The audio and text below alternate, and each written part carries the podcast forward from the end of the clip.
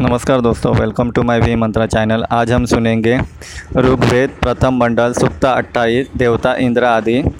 हे इंद्र जिस यज्ञ में सोमरस निचोड़ने के लिए भारी जड़ वाला पत्थर उठाया जाता है और ओखली की सहायता से सोमरस तैयार किया जाता है, वहाँ सोमरस अपना जानकर पियो।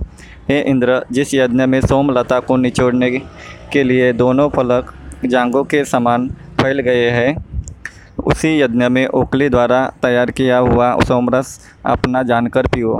ये इंद्र जिस यज्ञ में यजमान की पत्नियाँ भीतर घुसती और बाहर निकलती रहती है, उसी यज्ञ में ओखली द्वारा तैयार किया हुआ सोमरस अपना जानकर पियो। हे इंद्र, जिस यज्ञ में सोमलता मंथन करने का दंड घोड़े की लगाम के समान बांधा जाता है, उसी यज्ञ में ओखली द्वारा तैयार किया हुआ सोमरस अपना जानकर पियो।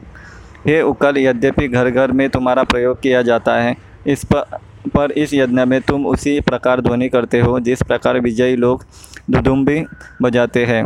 हे उकल रूप काष्ट तुम्हारे ही सामने होकर हवा चलती है इसलिए हे उकल इंद्र देवता के पान के लिए सोमरस तैयार करो। हे उकल और मुसल तुम दोनों सभी प्रकार के यज्ञ के साधन एवं प्रभुत्व दे, अन्न देने वाले हो। जिस प्रकार इंद्र के घोड़ों दोनों घोड़े अपना खाद्य चना आदि चबाते समय ध्वनि करते हैं उसी प्रकार तुम भी तुमुल ध्वनि के साथ परस्पर प्रहार करते हो। हे उकल और मुसल रूप दोनों काष्टों तुम दोनों देखने में परम सुंदर हो। शोभन अभिनव मंत्रों के सहयोग से तुम दोनों इंद्र के लिए मधुर सोमरस तैयार करो।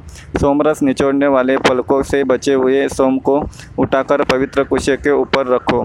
इसके बाद उसे गोचर्म से बनाए हुए पात्र में रखो। इस प्रकार सुक्ता अट्ठाईस समाप्त होता है। अगला सुक्ता अगले पार्ट में लेके आऊँगा। Please follow my channel thank you